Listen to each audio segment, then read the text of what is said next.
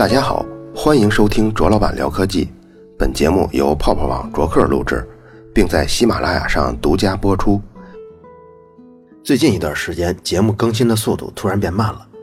主要呢是因为家里的事情特别多，而且特别重要，需要处理，还有我工作上的调整。本来打算少睡觉，硬扛过去，让大家感觉不出来有什么变化，但是还是没扛住。因为我不是一个喜欢在节目里大段说和精华内容无关的人，所以包括像咱们这节目周年庆啊、100期的庆祝啊之类的，也都是一语带过。我总觉得一旦当一个内容主创的人开始唠叨起过往，那他的状态差不多也就是走到尽头了。这次节目开头就先解释一下呢，还是特殊情况，请大家理解。但是好消息呢是，这档节目将在5月30号之前会有较大的调整，最终确定之后我会跟大家说的。调整之后我就又有机会安心做内容了，请大家不要担心。咱们现在就开始说这期的话题。曾经节目里我提到过安吉丽娜·朱莉，她在2013年5月份接受过乳腺切除的手术，之所以这么做是为了预防今后高发的乳腺癌。那时候他在我的节目中是一个利用基因技术预防疾病的一个非常好的形象，这么一个好的例子。而且相比较而言呢，他对现代医学的运用比我们起码从意识上要早了几十年。为什么这么说呢？咱们可以看一下医学大致的发展过程，有这么几个阶段。第一个是在1500年之前，全球的医学不论是哪个国家都谈不上是一门科学，因为它都夹杂着巫术、宗教、神灵，是这么一种大杂烩式的治疗经验。所以在那个时候谈不上把病治好，甚至连病因是什么绝大部分也说不出来。从1500年之后就发生了文艺复兴嘛，在文艺复兴之后，在找到病因这一点上就有了突破了。这个突破就来源于在文艺复兴时期画家、工程师还有科学萌芽的出现。新生事物的出现让人们开始关注人体的解剖结构，像血管啊、骨骼呀、肌肉、内脏这些实际的结构，那个时候才有了第一次完备的描述。从这个阶段起，人类的一些疾病的病因就可以从解剖结构上予以证实了。当有人病重的时候请来医生，医生甚至可以告诉这个家属说这人得了是什么病，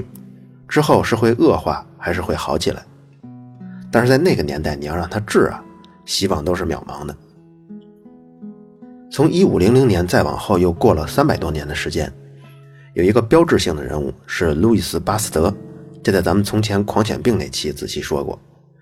巴斯德的出现，医学有了进一步的推进，而且是一步非常大的跃迁。因为巴斯德发现了细菌，知道了细菌这种东西是很多疾病的致病因素，由他开创的微生物学导致了几十年后疫苗的诞生和1929年抗生素的诞生。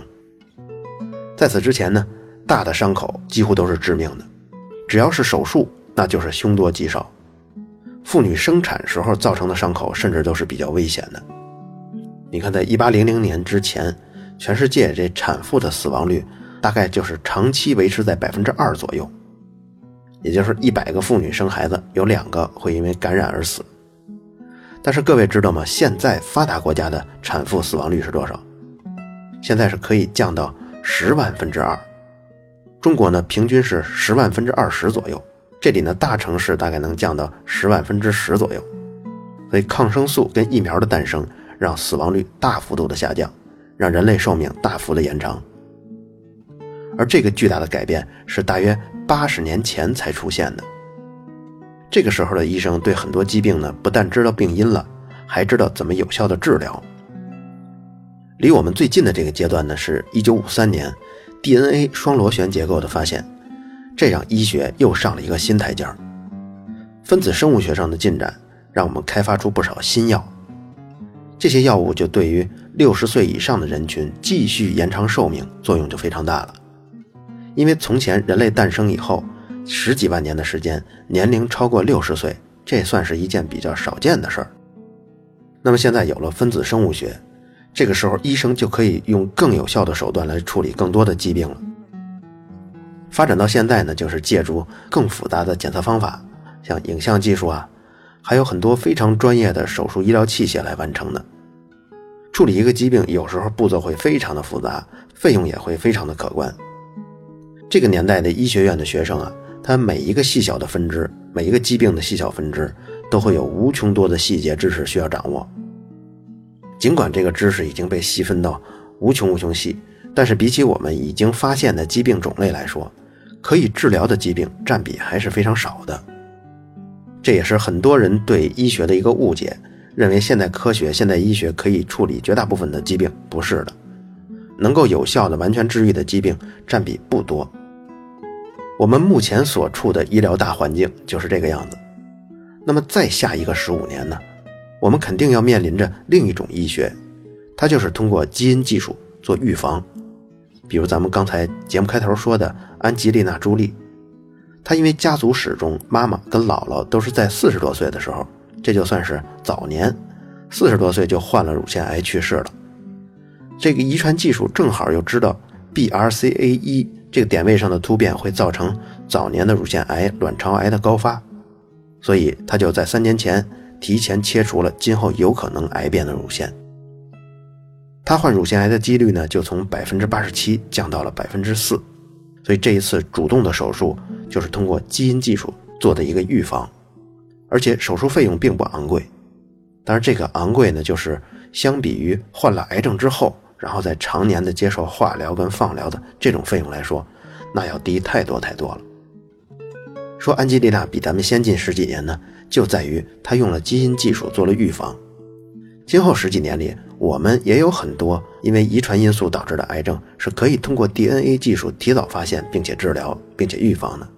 所以治疗这些疾病今后的费用也会降低很多。当然了，假如地球资源还能够维持下去的话，这个医疗大趋势就是在今后15年后的主流。安吉丽娜在这一方面虽然躲过了乳腺癌的攻击，但是她却没躲过厌食症。这是最近我和家人在看电视的时候突然发现的。娱乐新闻报道啊，她在缅甸拍新片，有那么一张照片，她身披着宽大的披肩，虽然包裹的已经很好了，没有露出什么，但是一眼就可以看出他已经骨瘦如柴了。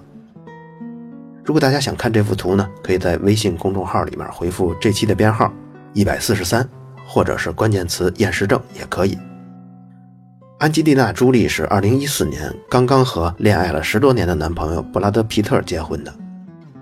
，2015年却又分居了1年，你看刚结婚就闹了矛盾。据说呢，是因为布拉德·皮特另有新欢，当然这些八卦细节咱们不深究，但是只要任何人仔细看过患过厌食症的人，看到安吉丽娜这张照片就已经知道她已经走到了危险的边缘了。我第一次听说厌食症也是因为一个娱乐明星，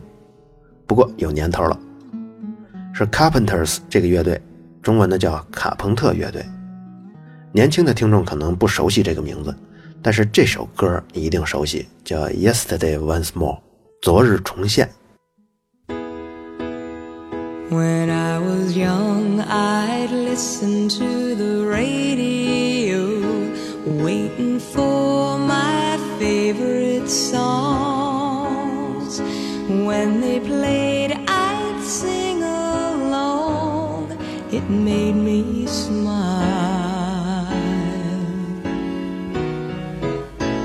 smile.Those were such happy times and not so long ago. How I wondered where they'd gone. 这个乐队呢是兄妹的组合，哥哥负责作曲、编曲还有伴奏，妹妹负责演唱。在微信公众号里，各位还可以看到妹妹卡伦最漂亮的时候，还有她患上厌食症后的样子，这两个对比实在是太显著了。其实呢，凯伦在我刚刚出生3个月的时候他就去世了，而我直到他去世之后10多年才听到了这首歌曲。而我听到了这首歌，对他这个人还没有任何印象，直到他去世后30年我才对这个人有了深刻的印象。如果在中文的信息中搜一搜呢，会发现他的介绍说他是死于神经性厌食症，中文信息里这部分内容比较少，不过我找到了一本他的传记，叫《忧郁的小女孩》，卡伦·卡彭特传记，这里叙述了他去世前的一段日子。这个细节呢，包括他尸检报告。他尸检报告中啊，登记的身高是1.62 米，体重呢是108磅，这就合97斤。你看啊，1.2米出头，接近100斤的体重，这个身材即便是放在现在也是非常正常的，甚至呢都不能算上是瘦。一般来说，厌食症会导致身体的激素各种变化，月经还会停止。但是对卡伦的卵巢黄体检测也证明，他起码在最近2次的月经都是正常的，而且内脏检测也没有发现异常。这些很多都正常的尸检报告，对于一个患厌食症的人来说是完全不能想象的。咱们一会儿可以说说一直不吃东西会出现什么样的情况。在卡伦去世前3天，这对兄妹还和音乐制作人 John Layton 见过面，他们计划等身体完全康复之后出一张新专辑，然后在1983年当年的夏天举办全美的巡演，希望通过这张新专辑还有之后的巡演，让他们的音乐重回到大众眼中。所以听到这儿呢，可能你会听出它其实已经是在一个衰落的过程了。其实这个乐队呢，在1983年其实已经可以算过气的一个乐队了。它成立的比较早，1965年就成立了。成立之后5年的时间里头没有什么名气，也就算是自己独闯。到了1970年，凭借节目刚刚咱们听到的《昨日重现》这首歌啊，妹妹卡伦优美的略带伤感的嗓音，再加上哥哥的钢琴伴奏，一下就火了。这一火一共持续了6年的时间。他在最巅峰的时候，在美国流行歌曲排行榜前50名里头，有20首的作品都是出自卡彭特的。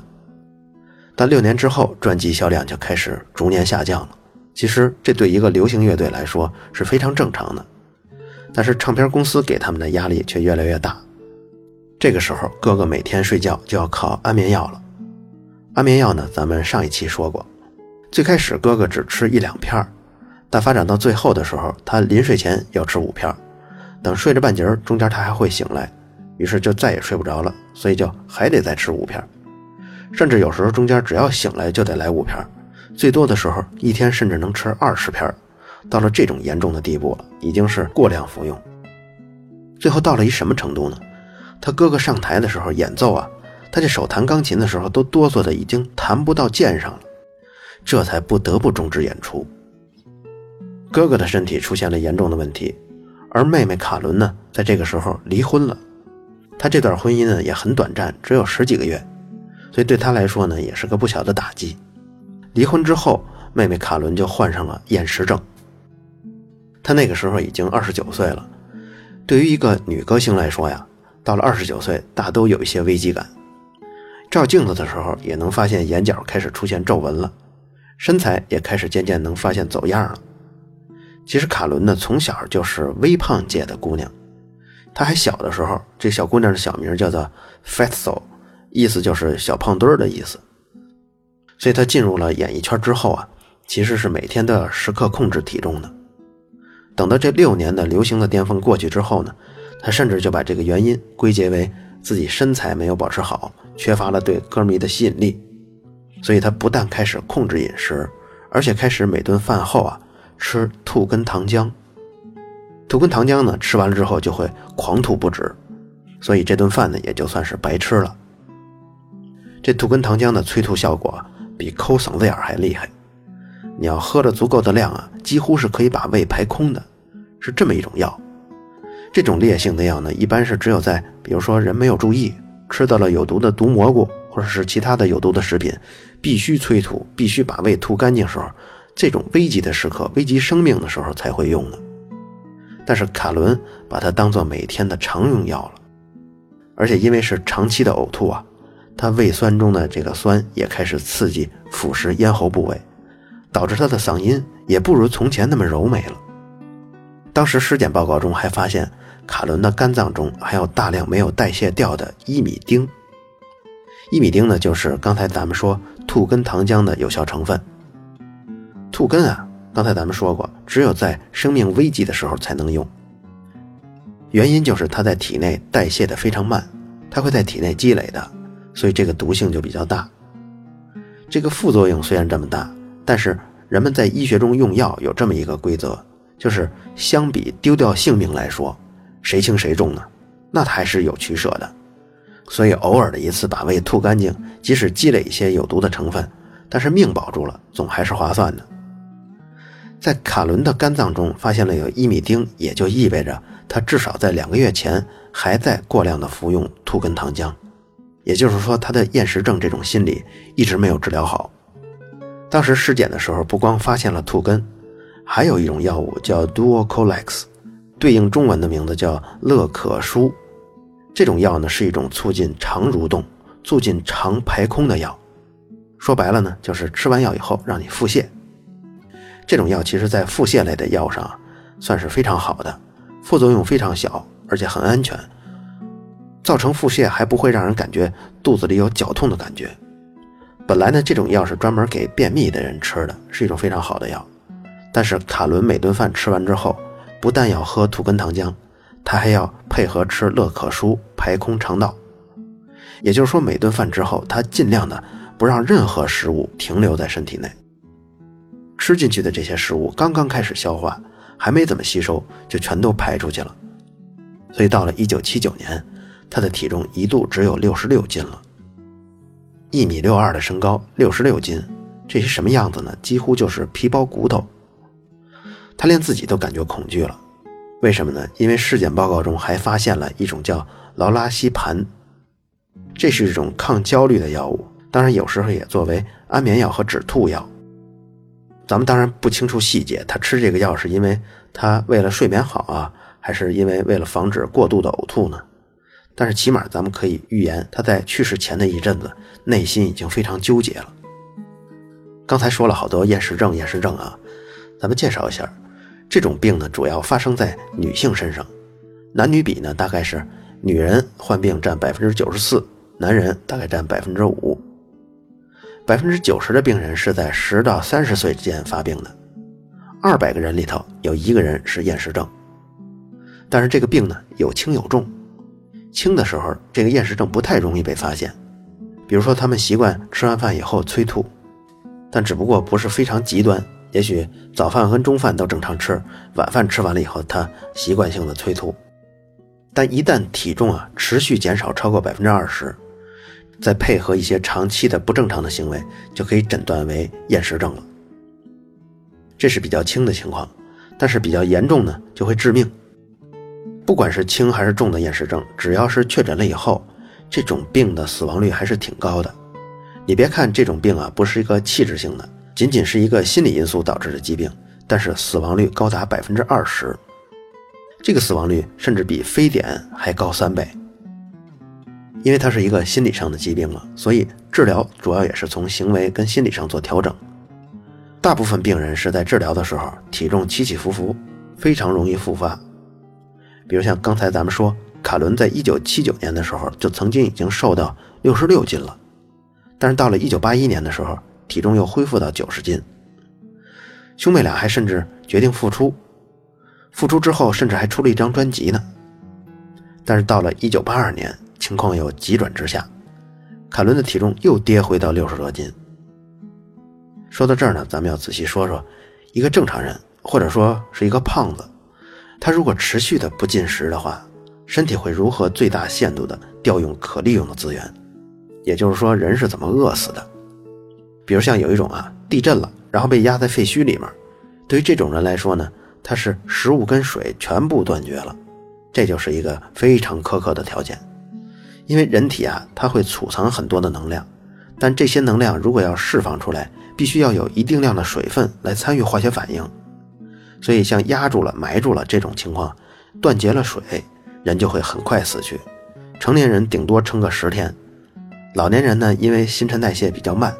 甚至还能撑得更久一点，但是也就是12、13天的样子。咱们说的厌食症患者，他就不一样了，他是可以喝到水的。甚至呢，有些人还会有意的补充一些维生素。所以实际上厌食症患者主要缺乏的就是能量。对于仅仅缺乏能量的成年人来说，一般是可以坚持20天的。在这一段时间里头，人体是这么变化的。首先呢，是消耗体内的葡萄糖，这个葡萄糖就在我们的血液之中。你看，比如你一顿饭你吃饱了，就算吃的再饱，我打赌最多20个小时之后你就会感觉饿了。饿是因为什么呢？就是因为你血中的血糖，就是葡萄糖，这个葡萄糖的浓度开始下降了。血糖有什么用呢？这个糖就是能量，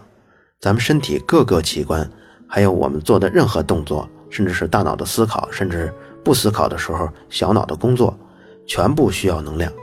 这个能量直接提供自咱们血液中的葡萄糖，葡萄糖的燃烧维持它们正常的工作，甚至在我们已经睡着的时候，这些器官还在正常工作呢，比如像胃啊在消化食物，肠也在蠕动，这些动作就都需要血糖来提供能量。当血糖值下降了以后，我们渐渐就会感觉到越来越饿，那么这个时候就要向血液中继续补充糖。这个糖在我们身体中是有积累的，积累的东西叫做糖原，所以一旦发现血糖减少了，我们就会拿出一部分糖原，把它变成血液中的葡萄糖，继续维持血糖的正常值。那糖原是哪来的呢？你比如像咱们吃饭吧，这顿饭做得特香，于是这米饭你吃的比平时多吃了一碗，你多吃的这碗饭呢，就会转化为糖原存储起来。存储的位置主要是在肝脏里面，一般肝脏可以存储100克左右的糖原，当然细胞里头尤其是肌肉细胞也能存储一些。但是如果你每天都吃多，每天这饭做的都特香，那这糖原已经储满了，现在还要继续增加的话，一部分糖原就开始转化为脂肪继续存储了。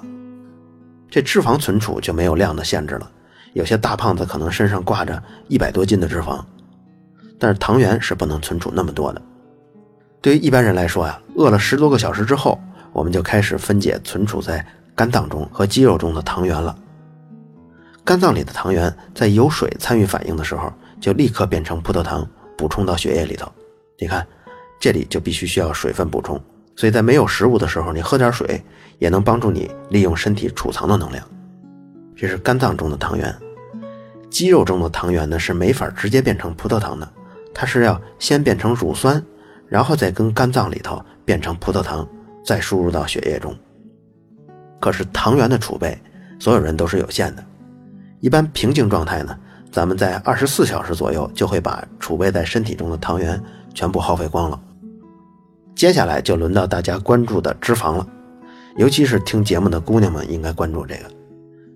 这个阶段也就是大概饿了48个小时以后，过了这个时间点以后，我们就要动用脂肪中储备的能量了。脂肪的分解是需要体内肾上腺素、胰高血糖素的分泌，这些东西分泌之后会激活相关的酶，接着这些酶就开始分解脂肪，把脂肪水解成甘油和脂酸。你看，要想动用身体的糖原啊、脂肪啊来维持生命，必须由外界再提供另外的水分才可以，所以有水喝的话就更不容易死掉，就是这个道理。脂肪分解后的甘油会被运到肾脏跟肝脏，在这些内脏里头，他们想法把甘油变成葡萄糖。这种把其他简单的物质想方设法变成糖的过程，有一个专有名词叫糖的异生，异就是异类的异，生就是生活的生。脂肪分解后不是有两部分吗？刚才咱们说的是甘油，甘油变成糖去消耗了，而脂酸就不变成糖了，它是直接可以氧化的，它氧化后就可以直接放出大量的能量给人使用。这消耗脂肪的过程呢，一般就比消耗糖原要慢多了，具体是多长时间就要看这个人他在体内存储了多少脂肪。就拿厌食症来说吧，因为绝大部分都是女人得的，那么女人平静的时候一天要消耗大概2000大卡的能量，1公斤脂肪燃烧呢大概可以提供8000大卡的能量。所以如果假如这个女的特别胖，有30多公斤多余的脂肪储备，那么她平静的时候，这些多余的脂肪可以提供她100天左右的热量来维持。如果多余的储备本来就很少呢，你像厌食症的人，比如说她只有5公斤的富裕，那么20天后这些脂肪就要耗尽了。把脂肪耗尽了以后，就进入了一个非常危险的阶段，这个第3个阶段就是分解身体内的蛋白质。人体分解蛋白质也是有先有后的，首先分解的是肌肉蛋白，肌肉蛋白就会变成氨基酸进入血液，然后在肝脏里头把氨基酸变成阿尔法酮酸，这个过程依然可以放出能量。还有一部分氨基酸也会通过抑升这个步骤来变成葡萄糖。蛋白质的分解就是人体最后的自救方法了。刚刚咱们说过，人体就算是分解蛋白质，也是先分解肌肉上的，但肌肉上的如果分解的殆尽了以后，内脏的蛋白质也会开始分解。一旦到了这一步，器官就离衰竭不远了，因为毕竟重要的器官一旦分解，人就不能维持正常的生理功能了。所以刚刚咱们说的三个过程呢，有一个形象的比喻，比如像血液中的葡萄糖就相当于是零花钱，每个人手里总是攥着那么点零花钱的，要用了就把它花出去，但是零花钱的量总是很少的。脂肪呢，可以把它比喻成咱银行的存款，银行存款总是比较多的，等零花钱没了之后就可以去银行取一点用，如果零花钱多了呢，就存到银行里当做存款。而蛋白质是我们的不动产，一旦你遇到危机，你的存款也没有了，那就只好砸锅卖铁，卖房子卖车，这些不动产卖了以后，将会严重影响你的经营跟你的生活。刚刚说的这些呢，仅仅是人体在利用能量上的变化。如果配合足够多的水，如果也能配合均衡的维生素跟矿物质，那么就会这样一直平平安安的瘦下去，当然最后可能会很危险。但是对于厌食症患者来说呀，它往往是所有必要的人体成分，它也会在拒绝进食以后同时出现短缺。所以拒绝进食出现的问题是全方面的，比如说体内 N 多激素的水平就会紊乱了，会出现像心率过快呀，或者是心肌缺血呀，胰岛素分泌不正常啊，血压不正常啊，血小板数量增加呀，甚至可能出现像心脏的血栓呀，还有甲状腺功能的异常，免疫力下降，患其他的疾病。对于厌食症患者来说，还有一个问题，就是他长期不怎么吃东西以后，等到他再张口吃饭的时候，胃里会非常不适，往往就是像吃一块饼干那么大的东西都会觉得撑得难受，于是就更难再主动吃什么东西了。对这种阶段的病人，一般采用的是鼻饲，就是通过一根管子从鼻腔插到胃里头，然后往他的胃里头灌食物。这种方法通常是给一些已经失去意识的植物人续命用的，或者是有些人因为身体条件不能自己进食，就用这种方法来喂饭。咱们这期的主角卡伦到了1982年9月份也发展到这个地步了，当时他只有68斤，身体也因为催吐药跟腹泻药严重的脱水，所以他在医院就进行了鼻饲，而且还需要通过静脉来补充营养。一周之后才脱离了危险，之后又进行了3个多月的治疗，体重呢渐渐又恢复到100斤了。但是对于厌食症来说啊，咱们刚才说过，重要的问题在于心理，就算他已经100斤了，但只要是心理问题没有解决好，等出了院之后，他还会想方设法的回到骨瘦如柴的状态。卡伦在1982年12月的时候出院了，回到自己父母家继续恢复。你看，他是1983年2月份去世的，所以故事发展到这里呢，离他去世也只有2个月了。在这本书的最后讲到了他去世前的最后一天，头一天晚上他吃了2份鲜虾沙拉，而且每份里面还额外的加了玉米片，吃完了据他妈妈说，他还说非常好吃，爸妈看了以后都觉得很欣慰。可是在第二天的尸检报告中，医生在他的胃里只发现了一些泡发了的茶叶，这也是很多厌食症胃里常见的东西，他们就会吃进一些膨胀率非常高的东西，然后喝水，这样就会让胃形成一种饱腹感，起码不会被饥饿感煎熬。可泡发了的茶叶像这类的东西没有什么营养成分。而据他妈妈回忆，他头天晚上都吃了2份沙拉，每份沙拉里头还加了玉米片。你想，大虾呀玉米片都没有痕迹，也就是说他当天晚上一定是找机会把这些饭全都吐出去了。在他去世前几个小时，也就是第二天上午的8点，他还给朋友打了电话，约着一起去做指甲。电话里他还跟朋友说感觉胸特别闷，胸疼。卡伦的死呢是他妈妈发现的，在9点多的时候，妈妈进到屋里头发现他已经倒在地下了。救护车赶到的时候，卡伦已经昏迷了，但是这个时候还有微弱的脉搏。送到医院以后抢救了20多分钟。你还记得开头我说的尸检报告吧？他去世前的体重是97斤，所以从外貌上来看，他是一个正常的人。所以他的死并不是因为缺乏食物最后导致的器官衰竭，而是因为长期服用有害药物，长期的体内激素紊乱，最终精神上的折磨和乱用药物导致了他严重的心脏衰竭。所以他死亡的直接原因是心脏衰竭，而这么年轻就心脏衰竭，还是因为他常年的厌食症拖垮了整个身体。这个就是卡伦·卡彭特和厌食症相关的故事。如果说起他的音乐呢，当时的音乐人评论他的成功，说是不是靠着大胸跟布灵布灵的那种装饰，如果是那样，他的歌迷将是那些低俗的人，而不是美国整整一代年轻人。这个音乐人的评价还有，他歌曲中唱的不是性，而是真正的爱情。卡伦曾经在治疗复出后接受过采访，记者问他，10多年来你们创作了这么多的歌曲，你最喜欢哪一首呢？卡伦的回答竟然不是那首著名的《昨日重现》，而是现在这一首《我需要被爱》。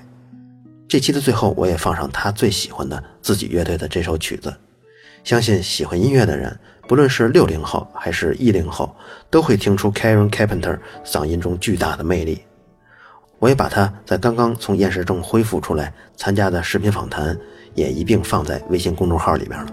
另外我还在公众号里放了卡伦生前录的最后一首歌曲，这首歌录音的时候距离他去世只有2个多月。我完全想不到，即使在生命的最末尾，他的嗓音依然如此的迷人。这期的最后呢，我也要推荐2个非常不错的喜马拉雅上科普知识的账号，一个是科学声音，这个我之前已经提过，是我还有科学史评话的吴京平老师，还有《时间的形状》这本书的作者汪杰老师，我们3个人一起做的。吴京平老师的号呢就是科学史评话，那汪杰老师最近也注册了新的账号，叫科学有故事。大家对科学知识跟背后的故事很感兴趣，觉得听不够呢，可以在科学有故事和科学声音上听到其他更有意思的内容。好了，以上就是本期卓老板聊科技，在同名的微博和微信公众号中还有其他精彩内容，期待您的关注。如果您对本期节目非常认可，也可以在收听界面的最下方为我打赏。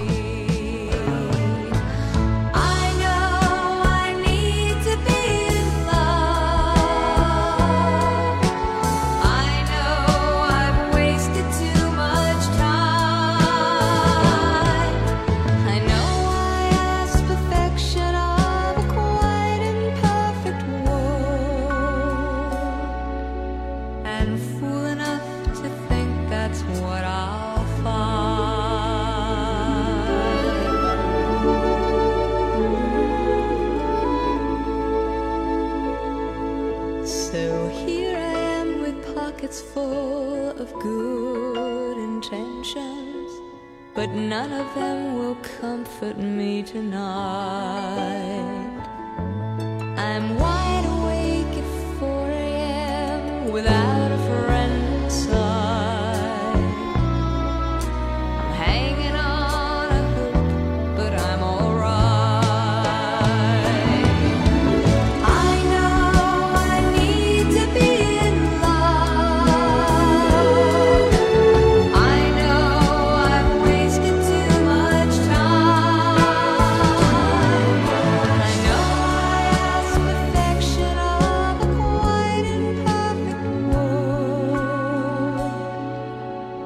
fool enough to